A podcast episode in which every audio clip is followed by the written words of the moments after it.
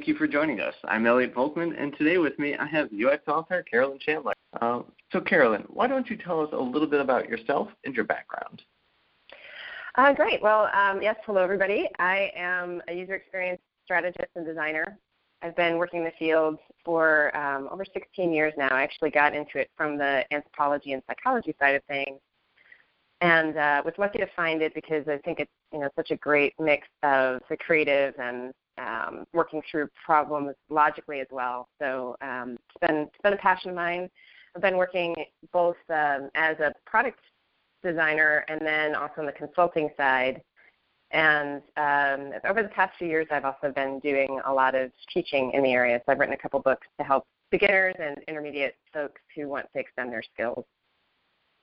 That's great. And do you want to maybe give a little bit of details about the books and where they can find them as well? Sure. Uh, so the first book is called A Project Guide to UX Design, and it, uh, it's for user experience designers in the field and in the making is the tagline we had there. So it provides an overview of user experience design as it tends to be worked out on projects and within teams. Uh, we found that that was one of the big gaps for people who had been going more the academic route into human-computer interaction and then worked on projects and realized that there were a lot of different roles and different kinds of techniques you could use so which techniques make the most sense for what kinds of projects and how can you talk about it, you, you know, the user experience within your team. And then the more recent one is called Adventures in Experience Design. And this one is um, more for beginners or also for teams that want to do activities together. So it's a very playful book. It provides an overview of the design process and uh, gives activities and games you can play to learn some of the lessons with the idea that you could actually take your own um, product concept and take it through the process of doing some research around it, really refining the problem you want to solve, and then um, sketching it out and, and testing it and talking about it with others. So it was geared maybe for you know high school, early college age, but uh, there have been a lot of companies that have enjoyed using it for innovation exercises within their teams, cross-functional teams like design and development. And they're both available on Amazon uh, or the uh, Pearson Peachpit site. Great. So, you know, obviously with uh, Modev UX coming up, you're going to be hosting a in-depth workshop on March 23rd. So, I assume some of that stuff from your books are actually going to be involved with there. So, your specific session is going to be on testing, sketching, and prototyping improvements quickly. Um, can you maybe give us like a little overview of what you're looking to uh, teach people about and get them involved with? Yeah, I think um, part of it is that idea of the fact that anybody on the team can rapidly get out some ideas of uh, how to improve a process. I'm a big believer in collaborative design. And uh, when you have something that you might be wanting to improve, being able to step back and get an objective view of what uh, some of the improvements might be. So usability testing is a great way to you know, see other people struggle with something. In this case, we're going to be taking a couple of existing applications, um, splitting the, the workshop into two and having one be working like they're the uh, design and development team for one of the applications, testing with the other half. And then uh, we'll discuss some of the best practices in design as we assess those, those two apps. And then the teams will sketch out their ideas for improvements and make those into prototypes. So we'll use a couple of uh, popular tools in the field for doing rapid prototyping that way. And it really opens up, uh, like I said, that kind of design development stakeholder divide that sometimes happens because uh, once people get past some of the, the fears of sketching or that just lack of knowledge of what tools could allow them to do this, they're much more free to communicate things quickly and solve problems um, quickly as well. Great. Um, so I've got an additional question to add on to that. So as you're kind of going through a rapid development process, at what point would you maybe include the end user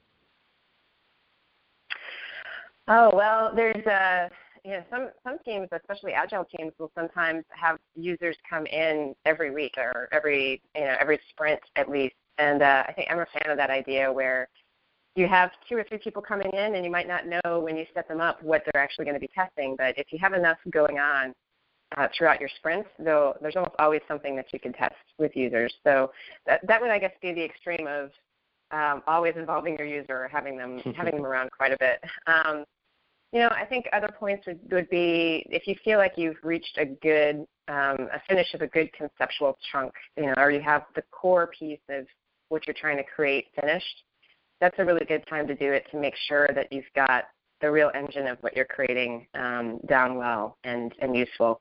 Now that's usability testing, but you can also do other kinds of research to involve users. There's a lot of techniques out there. Um, going out and observing them in the field, trying to solve the problem that you're looking to address, uh, interviewing them. Uh, if you're trying to create a whole category system, you can do things like card sorting, where you can get an understanding of how they might group things. So there's there's plenty of ways to to involve them other than usability testing, but usability testing tends to be one of the ones that is the most um, just the most obviously useful for teams that haven't yet done a lot of research because you have something very very uh, tangible at the beginning usually to test, even if it's a prototype, and you can get some feedback uh, quickly. Yeah, I think that's a great approach. So, does it make sense to, uh, I guess, in now how people are really developing to a lot of more agile over that of like waterfall or something like that? Uh, does it make more sense to have maybe an MVP and, um, you know, even before it's built, just start having those conversations and interactions with users?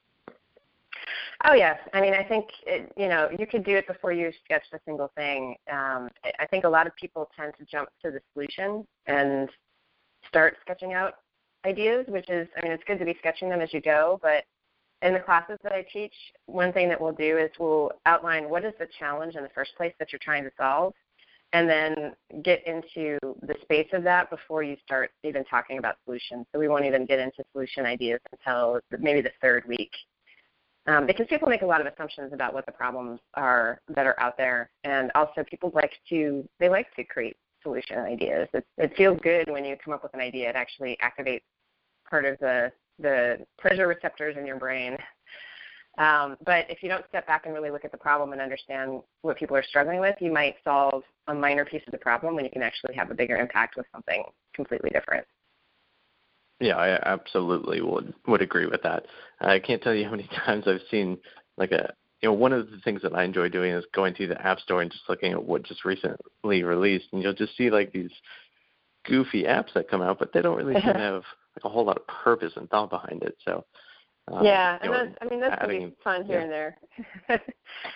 this can be fun here and there, but you know they they don't tend to have much of a lifespan. They might be like the the May bugs or the June bugs, I guess, of uh, of the App mm-hmm. Store. Yeah, absolutely. So, I mean, to your point, obviously, it just makes sense to really have a purpose behind anything that you build, you know, mobile or or otherwise. So, uh, obviously, the user experience is directly relevant to that. Yeah, absolutely. So, you know, going back to UX uh, in general and as a whole, uh, what do you think are some of the most challenging aspects? And I know this is going to be a broad question, but what do you think are the most challenging aspects of UX in general that uh, really are kind of just emerging, that people are really things that they really should be paying attention to? Um, you know, I think um, one of the things specifically with mobile that I've been paying a lot of attention to is is how do you diagram the space that the user is moving in in a way that makes sense to them. There's a lot of um, really cool transitions out there. I'm a huge fan of that. Um, you were earlier asking about trends in mobile, and I think that's one of the things that I think is really exciting is exploring, um, you know, how you move from one space to the next, and how do you do it in a way where you keep the user um, moving forward, but also explain how the the system's kind of structured below it. So I think you know sometimes things flip, sometimes they bounce, um, sometimes they are swipeable, and that's that's a it's a great opportunity, but it's also a challenge um, because you don't want the user to feel lost in space. And with such a small screen, you have you have a large area of undefined space that you're working in. So um, I'm doing some I'm doing work with 8-Bit Studios here in Chicago, and we're trying to find new ways to document those kinds of transitions so that um, it's clear for the people that we're working with how um, how they're going to move the, uh, the user through those spaces, and also when the user's using it, for them to have an understanding of you know they were able to predict what's going to happen next enough to not feel lost, but also be delighted with some of those kinds of transitions that could could uh, could happen and add a level of playfulness or meaning. Yeah, and I think that makes a great deal of sense. So one thing that you know came to mind when you were discussing that is you know when you're first really introducing your mobile app or website or you know anything in general to a new user, it's the onboarding experience. So do you think um, there are particular things that would really make a on, an onboarding experience easier for someone?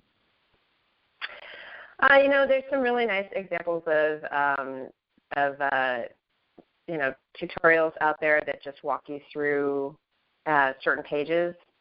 I think um, you know you, you see uh, things that will point out things on the screen, which is nice. Um, and then that ability to actually turn that on during complicated processes, um, kind of more on demand. I'm working on a project right now where we're trying to move things from a website into the mobile um, realm, and they have a pretty in-depth help area, and that just doesn't tend to work very well on mobile. Um, so it's just you know it's a lot of reading. It's you have to go over to a mm-hmm. different area. Uh, so I think one thing that's great with mobile is that it's so so uh, just in time that ideally you're you're creating something that helps you it helps the user solve the problem where they happen to be without getting too cluttered uh, in the interface. So I think like a short tutorial that walks you through the major functions and then introduces you to any kind of concept of how you can get help if you need it uh, would would help with onboarding. Um, and you know, I, I think just in general with the design, trying to just with any design, um, not using a lot of inside jargon will help with that too, because then you don't have to define things. Um, you know, using the user's language is, is really important throughout all design, but especially with mobile, where you you don't want people over to some long glossary of terms.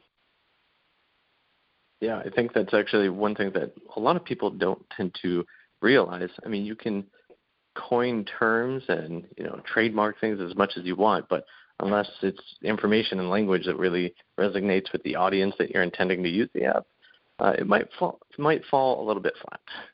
Right. Yeah. Yeah. The other thing I'll say, and this is kind of a personal rant, um, I'm I'm a fan of the thumbprint uh, the recognition. I'm such a fan of that because I feel like passwords have gotten out of hand. I understand security, um, but uh, everybody seems to have different rules, and uh, entering a password is no fun anyway, but especially not on mobile. So anything that um, companies can do to, to expedite things like onboarding when it comes to security, you know, still staying secure, but mm-hmm. um, you know, I wish I wish there were a standard set of rules out there rather than oh no, in this one you can't use any special characters, or in this one you must use special characters. You know. Right. So I'm I am definitely loving the thumbprint uh, on my on my iPhone, and I, I hope that's something that catches on quickly. Yeah, I totally agree with you on that. So I actually just this week read something about Google is testing uh, some sort of voice security. So with Google Wallet, you would be able to go up to I guess some sort of terminal, and instead of you know using your thumb pit thumb pit, your thumbprint or uh, I guess um, I guess we do have a thumb else. don't we? yeah. Sorry, go ahead. um, exactly. So um, basically, you would be able to use you would say your initials or something of that nature, and it would um, activate it. Do you think you know voice is maybe a next step, or um, you know I don't know if you're like me, where you're just kind of not necessarily opposed to it, but maybe it's uh, not fully integrated with how you think you would interact with you know a mobile device. Um, you know, voice voice seems to make sense to me. I mean, I guess the first thing I think of is can somebody record your voice and use that to get in um, to your system? I guess it'd have to be somebody pretty nefarious there, but um, my assumption would be that whatever that technology is would have to be able to tell the difference between a recording and a your actual voice. But um, mm-hmm. definitely, I'm a fan of anything that we can explore to make it easier, where people aren't having to. It's just not natural to have to remember passwords and type. That typing's not natural. So right. anything like uh, anything, the fact that the just overall that voice commands have gotten so much better, um, I think is is huge. I think a lot of people aren't still using some of those just because they are mm-hmm. used to the typing or because it feels weird to be talking into your phone like that and saying things like, "This is a lot of fun!" Exclamation point. Um, right. but uh, I really wish there was a. I was been looking for verbal shortcuts for exclamation point because it's just it feels so anti-fun what the exclamation mm-hmm. point is meant to be, and it always translates as excavation point for some reason. But um, there's got to be some kind of shorthand like that. And actually, I would guess that I would think there needs to be something like that that's going to be developed. Um, mm-hmm. Maybe we just say bang, but instead of uh, exclamation point. But yeah, I mean, I think there's going to be, I think there's going to be a lot more like that. Um, and uh, even if it doesn't feel natural now, it's it's still going to be more natural than typing has been. We're just used to typing, you know, but it's not the best mm-hmm. interface. Yeah, that's true. And you know, I don't know if you use the feature at all, or if you have an iPhone in particular. But you know, one of the things that I love is the the dictate mode, where rather than you're actually sitting there and typing, you know, like long text messages, just you know, talk to it, and it will just put it all out there. Obviously, it doesn't yeah. retain emotion, but you know. Yeah. Yeah, well, that's that's what I was using when I would say ex- accidentally excavation point, um, or uh, I guess say comma and all that. Um, mm-hmm. I think yeah, there's a there's a list. If you look online, there's a list of the verbal commands you can do, and I think it's kind of like uh, you can say smiley face, frowny face, and uh, cross-eyed smiley face. Actually, um, I don't know why they picked those three, but yeah, those are all verbal commands that you can say, and it'll convert into text for you or to emoticons. So you can get a little bit of the emotion in there. Um, yeah, absolutely. I, just a quick thing for because uh, we're coming up on Valentine's Day here. Uh, there was research that was found that people who use emoticons have a better love life. So um, use your emoticons. yeah, that's great. I I can't remember who it was. It might have been on Conan or something like that. But there was actually uh, they were trying to say which language was like the most positive I don't know, it might have been Spanish was like number one and Germany was number four. So he was joking and said uh, emoticon should be like number one. yeah, it is the universal language. exactly. Yeah, of course. It's no longer numbers; it's now emoticons. right. It's great. Um, so you know, obviously, with your workshop coming up, there's going to be a lot of great information involved.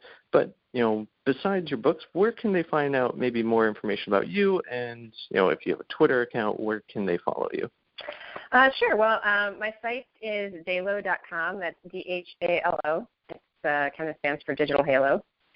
And it has some of the events that I'm going to be participating in listed um, and some outdated blog posts. I got to work on that. Um, and then my Twitter account is at Chanan, T-H-A-N-A-N. And those are probably the best uh, overall ways to find out more about uh, what's going on and some of the books that I talked about too. Fantastic. And I have one last question for you: White Sox or Cubs? Ooh, you know, I am a Chicago fan first, but if I have to pick, I'd definitely say Cubs just because it's just fun to go to the games. So I'm, that I'm is the best answer. yeah, I'm a That's the only fan. answer. right, exactly. Fantastic. Well, thank you so much for your time. I really look forward to your workshop in March. Uh, and this is going to be some great information. I think everyone will really benefit from going to your workshop. But I would like to think so too. So hopefully, uh, folks who are listening, you're, you're joining us, and we'll see you in March. Absolutely. Thank you so much. Thank you.